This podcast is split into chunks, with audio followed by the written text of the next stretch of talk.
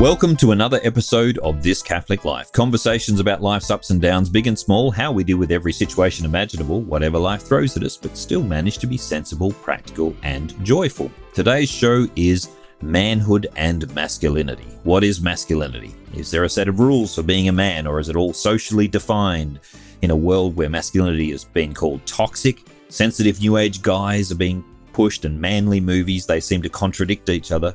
How do men be men in the modern world, and particularly what does the Catholic Church have to say about this? I'm your host, Peter Holmes, and today I'm joined by Cormac McCann, philosopher, sports fan, co host, and resident expert on manly things. Welcome, Cormac.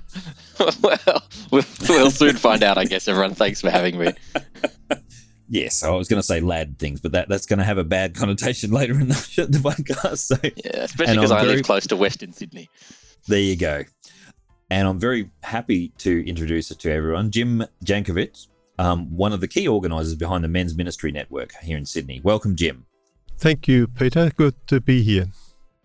Now, I met Jim um, when he invited me, and we worked together briefly on one of the events in Sydney, which was one of the events for men talking about manhood and masculinity. And we had some very good discussions ourselves, but also that day was a fruitful one of great discussions amongst the men there. And I learned a lot from that day. So we've had lots of contact since then, swapping resources. And I'm glad to have Jim here today to talk about this topic, this huge topic of masculinity. Now, before we get started, just a reminder that if you like the show, you should subscribe on your podcast app, and that way you won't miss an episode. What is masculinity? One of the problems with this is that lots and lots of people think they know what traditional masculinity means. Um, but when you actually push a little harder and ask them the question, not very many people agree on this. So maybe I could uh, throw it out there, perhaps deferring to um, people with more experience and wisdom.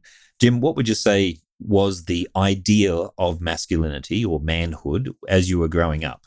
Yeah, look, that's uh, for me. It's a difficult one. I was uh, brought up in an alcohol-fueled, violent, abusive um, environment, and that certainly put the picture out there for me what a man should do. Yeah, and um, uh, having converted to Catholicism when I was about sixteen or seventeen, sadly, I got the same message from uh, from the priest that uh, got me to be baptized in the Catholic Church. You know, um, my memory of that is there's a God up there with a big stick. He'll clobber you when you when you do something wrong.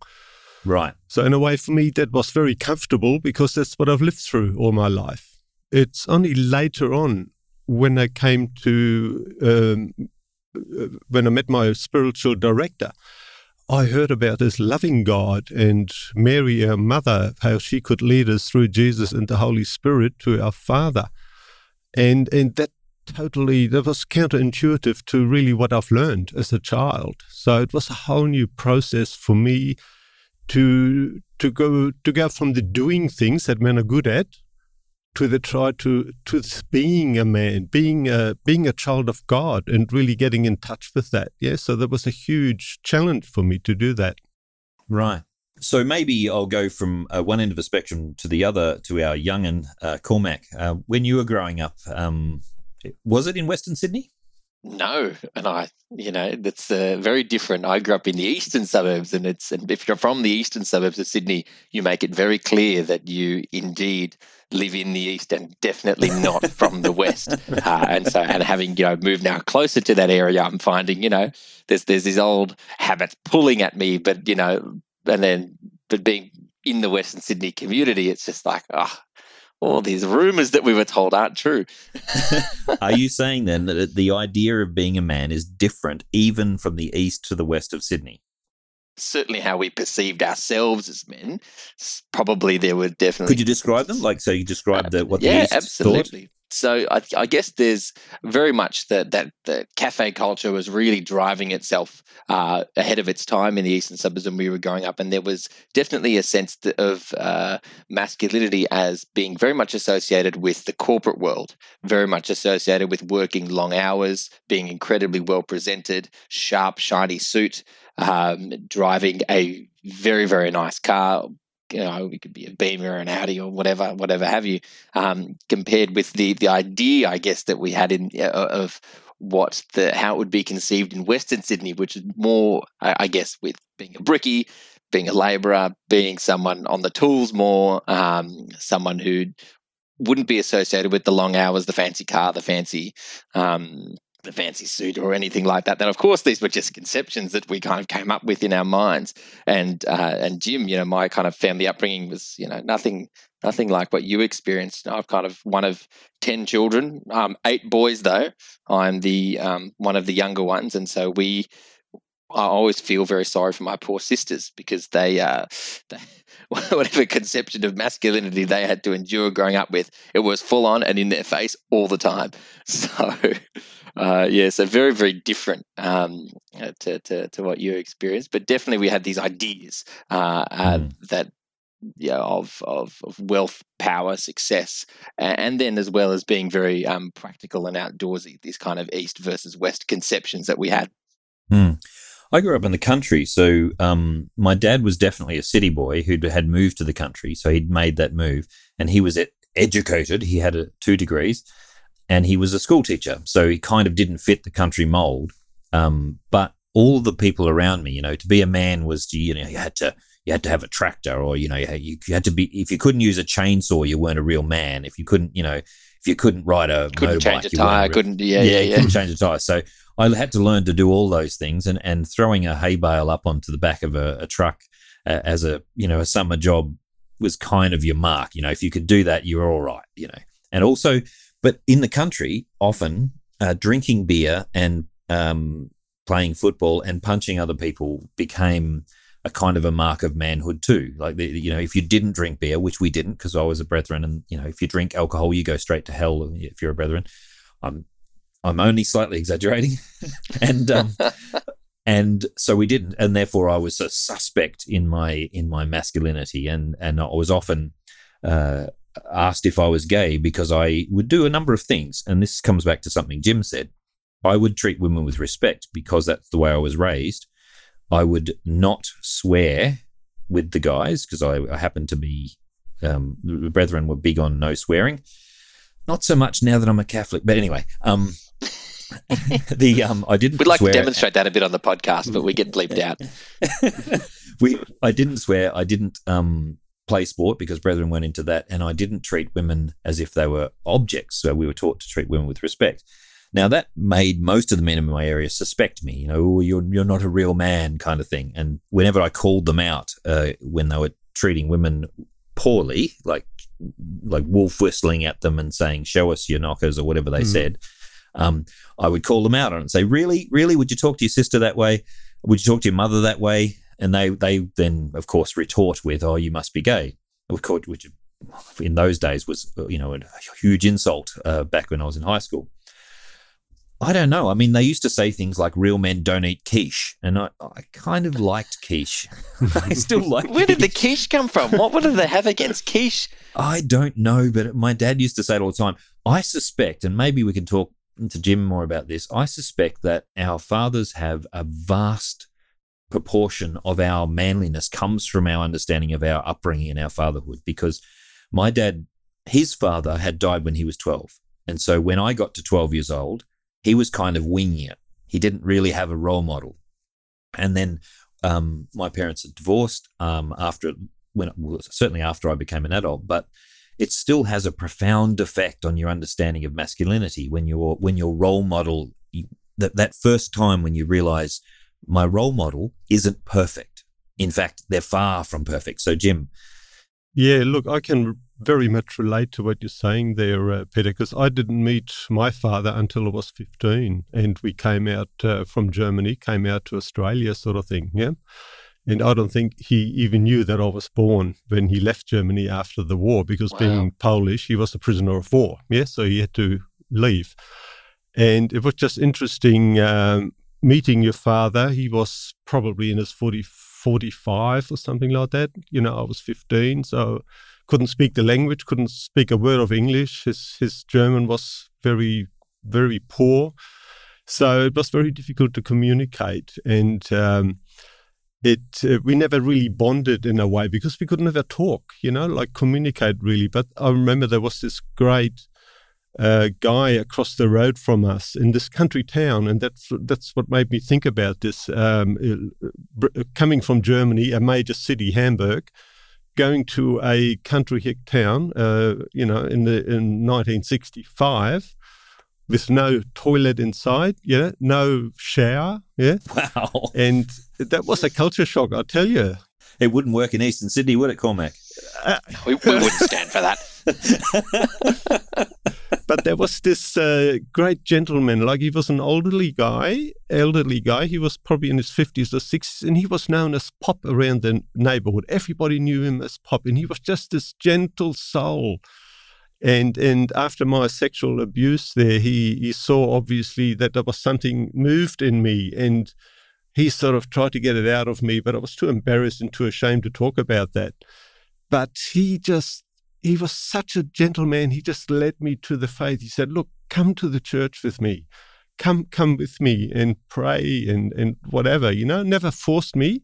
He just was this beautiful example there. And, and I remember reading about um, Saint Therese Lisieux when she talked about her father.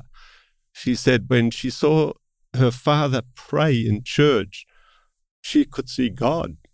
Yes. And this is how this man was for me. He was just this beautiful role model that showed me how you can have a relationship with God. He was just so relaxed and peaceful talking to God when he went to church. You know, so that so was kind of, he's showing really that fatherhood doesn't have to be biological. He was a, he was a father figure.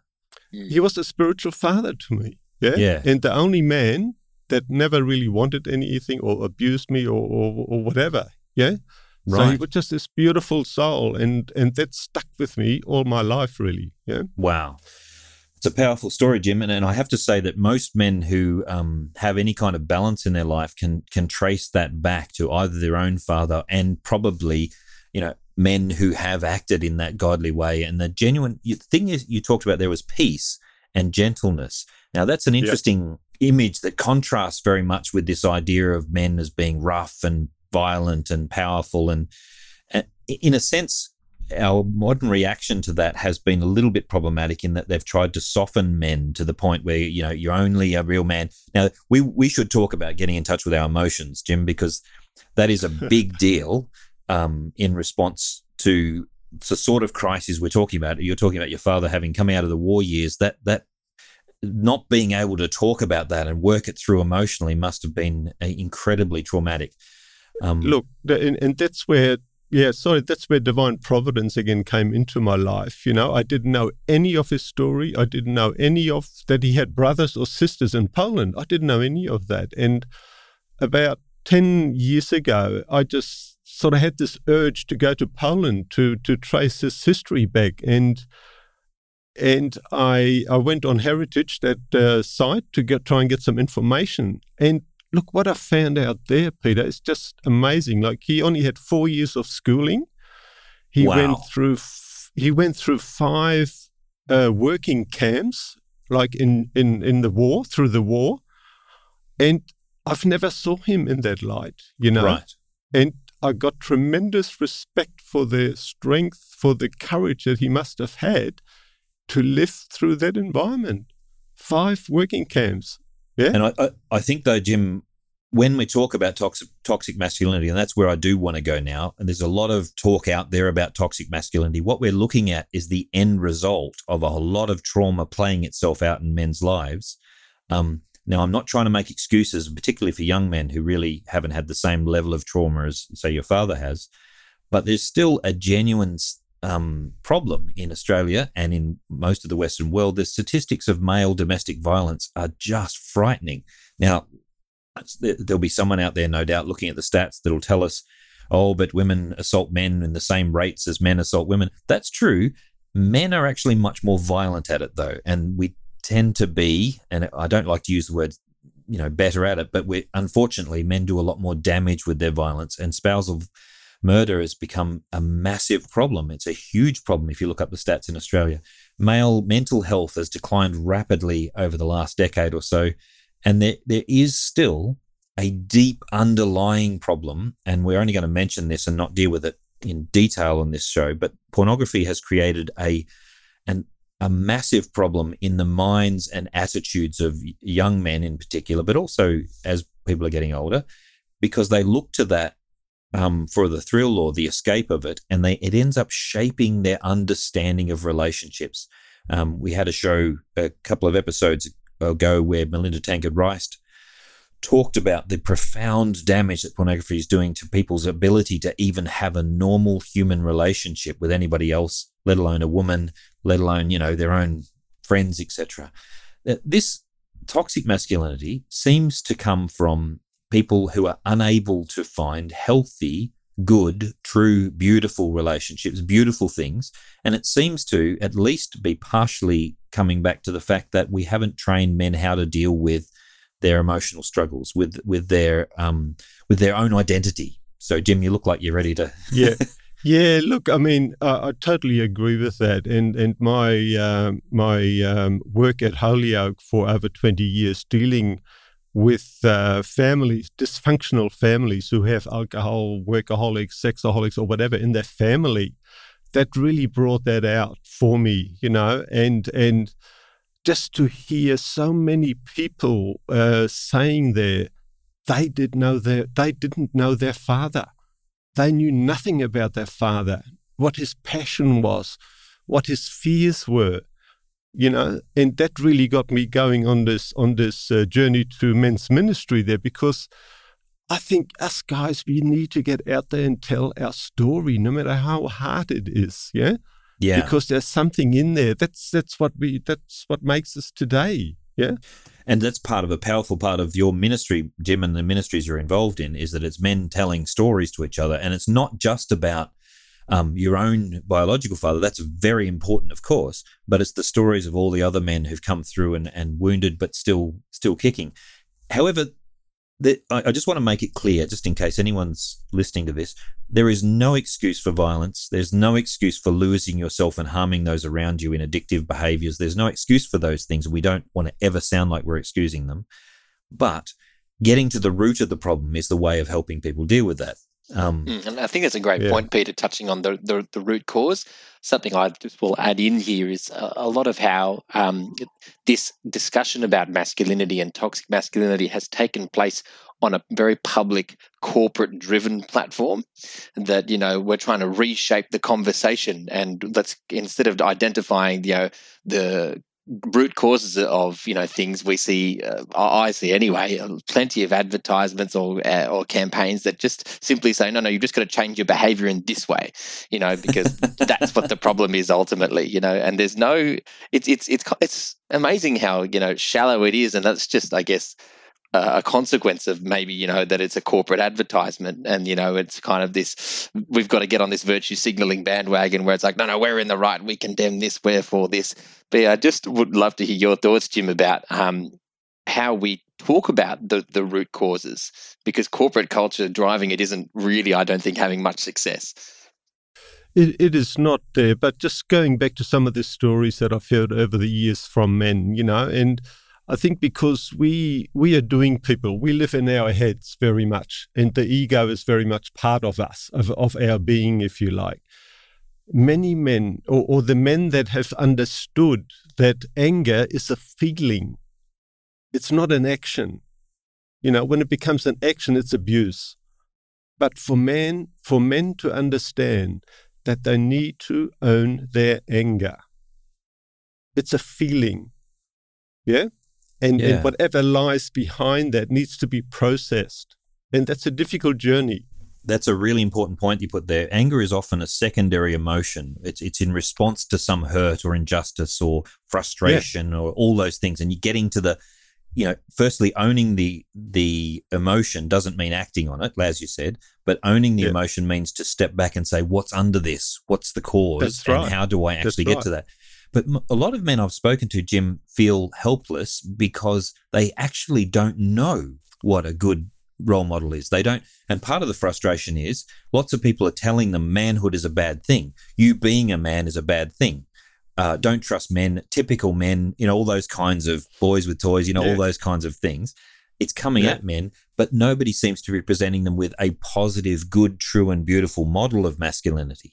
I don't know, Cormac. I don't know if you grew up with positive role models. I had a similar story to to Jim's that there was an, a gentle old fellow in our congregation as I grew up in the Protestant church who was just amazing with people. Uh, he just did things for people constantly. And when he died, we found out how much he was doing because you know there were about twenty people in the neighbourhood. We found out he fed every day. His wife made a pot of soup Wow. and he went round and fed them every day. Um, and he'd given away most of his wealth by the time he died. So, just a profoundly good Christian example. Uh, What about yourself? I mean, for young blokes growing up, what's the positive male role models? Well, I think it's a great place to take this conversation because you know we can try and identify lots of instances of you know negative expressions of masculinity, but yeah, what does a good one actually look like? And I uh, feel very, very fortunate, very blessed, even to um, be able to point to several really high quality men who have been there in my life at really critical junctures, um, junctures where it was like I could I've got to decide: am I in this? Am I in? Am I, is my faith real, or am I just going to say walk away from it because I can't float like I'm currently doing? You know, not really living it genuinely or not. And just to have someone you can you admire, someone who is you see that you go, well, they're so intelligent or, or so wise, and they've probably wrestled with what I've wrestled with, and they're you know 10, 15 years ahead of me down the track. If they've made that decision, then that's you know where they've gone. Well, how do I get there, and how do I work out? How, you know, what do I need to do to, to to get there? And and having the courage to have those conversations. I think one of the big things with with men is that we've got to show that we've got it all together all the time. You know that no, there's no cracks in the armor. You know, we've you know we're together. It doesn't matter what storms are raging inside, as long as we put the big dome over the top. It's Yep. show a big rosy picture. It's like we're we're good. And you and I think fine, you can do that. I think it's fine you can do that, but as long as you've got that one or two people, could be more, but those those men in your life that you say, actually, I'm prepared to say, I'm not going so well here. You know, Yep. you don't have to the wheels the wheels don't have to be falling off. You could just say, look, I've realized I've got this chink in my armor that I'm not I'm not handling so well, and just yeah, so identifying someone uh, that is is was very powerful for me. But it takes it takes guts to. i mean, what what I've noticed is that the strength issue with masculinity is a big thing, and often men associate emotions with weakness. As in, if you show your emotions, if you talk about a, a wound, it's a weakness. Whereas I've found it's I need more strength to be honest about how I feel than uh, than just to clam it down. To clam it down is a is like a a, retreat. It's a kind of cowardice, really for example, and he, I'm, I'm actually t- feel my throat tightening up even as, as I'm saying it. Um, this week was the anniversary of my father's death. It's only been two years. I still feel it. It's still irrational. It's irrational because I he's he's been dead for some time now. I've come to grips with it. But when the date comes around, I get affected by it. I'm shorter of you know patience. I'm all those things that come with, and I, as Jim said, I've got to own that. I've got to actually realize this is something that's happening to me now. Where does That's it come from? It comes from the fact I miss my dad. I it hurts, Yeah. and I, I should just admit it. Tell my kids I miss my dad. Maybe be honest enough to shed a tear occasionally, um, and then just get on with life. And it's like rather than it having a toxic effect on me, a good thing. In fact, missing my dad is a good thing. Tears are liquid love. Yeah. they they're powerful, but it be if I can own it. It takes strength to own it, though. It takes strength to own up to it. Not necessarily to go all mushy and gushy and, and fall apart, but to literally own the emotion and step into it and go powerfully, this is part of me and I'm not ashamed of it because it's a strength and it's because of love. Yeah, and and it's a big big risk when we do that, isn't it? Because we don't know how that's going to pan out for us. You know, we're very good at sort of showing our strength and our masculinity and all that, but once we get into this vulnerable area, into the being, that's that's strange. That's foreign for Mm, we us. don't like Yeah. showing not being in control, in total control Yeah. of the outcome Yeah. of the process. Yeah, Yep. and Yep. and that's where I love this this beautiful little saying by uh, Mohandas Gandhi. You know, many could forego heavy meals, a full wardrobe, a fine house, etc. It is the ego they cannot forego, Ooh. and I think that's in a lot of cases that's our big a big huge problem for us, and I just love that saying. Yeah. It's funny, as, as I was growing up, though, I was taught that being able to fight was important because you had to be ready to defend, you know, good, true, and beautiful, right? You had to be ready to stand up and fight for what's right. That's the way they said at the time fight for what's right. You know, most of my life, I haven't seen men fighting for what's right. I've seen them fighting to protect their own egos. Um, yeah. So yeah, I, exactly. almost every fight that I saw at school, every fight that I saw in a bar, almost everything, there it wasn't a bloke fighting for what was right or good. It was always about he had to step up because that was about the ego. Mm. Yeah. So, what does authentic yeah. masculinity look like in taking up the fight? Because I like it. I really like the idea of there is there is a, a, courage we're called upon to exercise, and in a world where you know we're talking about trying to aim for what's true, what's good, what's beautiful, there are counterfeit you know ways of living that. So, I want to know well, what's the fight look like? I think Jim gave us a clue right at the beginning with that with the old fellow that was safe. Firstly, he was a safe space from all the violence and yeah. all the abuse around the world. He was a safe space. Now, why was he a safe place? Because he'd won the most important battle, which was against himself. He had control of himself. He had control of his emotions, not in the suppression sort of control, but he knew himself and he was he was right before God. He could he could peacefully be a safe place for other people. Now, as a husband, I am the most pressing threat to my wife because I'm I'm the guy in her relationship, the one she's most vulnerable to. It's not saying I'm a violent person. I'm just saying literally the people who are most vulnerable to you are the ones closest to you and the most the ones that require your love the most.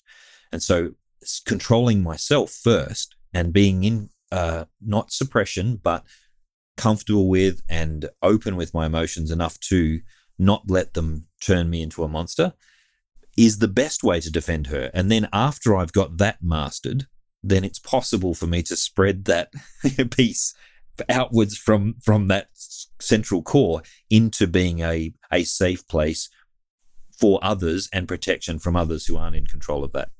Yeah, look, I, I totally agree with that, and and sometimes too, you know, this this inward journey for us, it's a very difficult one, you know, we we are sort of we've been given this curse in a way of the of the urges of the lower drives and desires. That's a curse that we've been given. Now, when you say that, Jim, you're talking about not just the sex drive, but the, the drive for power and contesting and yeah. and being yeah. you know fighting and and wanting to win yeah. all the time, that kind of thing. Yeah, yeah. Is that controlling us or are we able to control that? And i think that's a that's a journey inside inside of us. Yeah. and that's where i love the saying by uh, st thomas aquinas there about the order of being is the order of action you know? Right. If you never go deep inside of yourself you will always act out of your head out of your ego out of your yeah lower drives and urges and desires yeah? Right.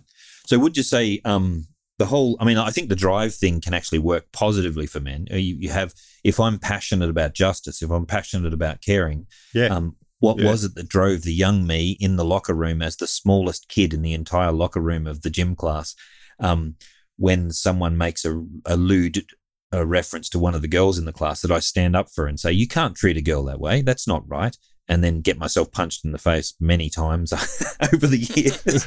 I would still stand up though, and it was because I had a sense, a drive, a genuine sense of justice that can't be put mm. out there. Which translates into the bigger causes as well. You know, there are That's good right. fights out there. We need good men, you know, good men and women, but you know, good men in particular to to get out there and, and kind of really be standard bearers for us. And I'm I'm definitely not not against you know shying away from that kind of thing and getting into the contest I'm happy, Cormac, to say we need more good men out there fighting, and not because we don't need women, but because generally speaking, they're actually out there already fighting for these causes.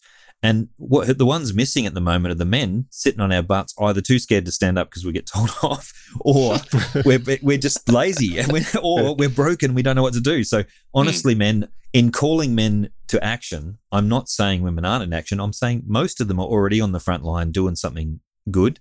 Um, we need to step up we need why why is it that they're arguing for against pornography? Why is it they are arguing against abuse in family situations? Why is they are the ones arguing for better respect um, on the streets in the workplaces in the sports arenas all those things? Why aren't we on the front line being the safe space for starters and then stepping up and holding our mates to account? And i think that's a big thing that we hold the people around us to account. Not not in a nasty way because everyone's no one's beyond redemption. Everyone can come back to to a good place, but holding them to account, say, mate, you can't do that. That's not the best you. That's not the best community we're talking about there. Yeah, that that's right there, Peter. And I mean, I've had this experience where this the the image of Pop comes up to me sometimes when I in when I'm in that sort of situation, you know, and I just recall how gentle he was, and and and you can move mountains with that gentleness, you know. Yeah. But that Yeah. gentleness was strong, though, Jim, wasn't it? It was a oh, strength Oh, yeah. that people around him could gather to and, and cling to. Powerful. Yeah. Yeah. Yeah. That's kind of an aim, really, to be so strong that your strength is something that people feel safe in, not Yeah. because you're violent, but because that strength No. is so gentle. I mean, my kids could play with me when I was a, a, a when they were quite young. They could crash into me. We could, you know, they they could throw themselves at me because my strength was so much greater, and they knew I would never hurt them, never. Yeah. Mm. And- And that was the that's the the security of that kind of wrestle play, especially with the boys with dad, was Yeah. very much about that security and and testing of strength against this quite gentle uh, strength. So yeah, I, I guess I mean we're kind of skimming across the top of a lot of good things, and I think we need to come back to this topic and talk about how men talk to each other and how we get out there and what sort of resources are available. For those of you who are wondering, um, especially about Jim's ministry and other things that are out there, we'll put a, a lot of those things in the show notes, and you can go to the show notes and click the links there and find where those ministries are in Sydney, but also around um, the linked ministries around Australia. One of the key questions I'd love to talk about more in another show is how do we raise strong young men? Like, how do we, Yeah, if we've got boys, how do we bring them up to be um, loving, caring, um, and gentle strength uh, in those men? And that's, that's I think, it's a yeah. big thing. I'd love some guidance on that too. You know, I'd happily, I'd be an avid, avid, avid listener to it because you know I've got three boys and yeah, it's they're, they're tough questions. I, I'm certainly feeling my own inadequacy in doing it. I have no idea how to deal with this. So Yeah, yeah, I think, I think I'd Jim's love that. given us a, Jim's given us a bit of a clue there with get our pop on. I think we need to be Mm. pop. well, I tell you what, I've got two daughters and four granddaughters. Yeah, and and that just puts puts you in a totally different perspective there about bringing up children. I believe. Yeah, because. Uh, uh, uh, you're just drawn into their their gentleness, into their their way of being, sort of thing, which is contrary, totally contrary to uh, to how boys are being brought up. Now, Yeah. just recently, my, my, my the the latest addition to the family is two years old. It's a it's a boy, and wow, I tell you what, uh, it's a challenge. You know, like if I compare that to the two girls growing up and all the granddaughters, Yeah. and having a boy there now, how different that is. Yeah, just the dynamics are so totally different. And Yeah. it's just very enjoyable for me just to be able to put some of these things into place and and be there for him.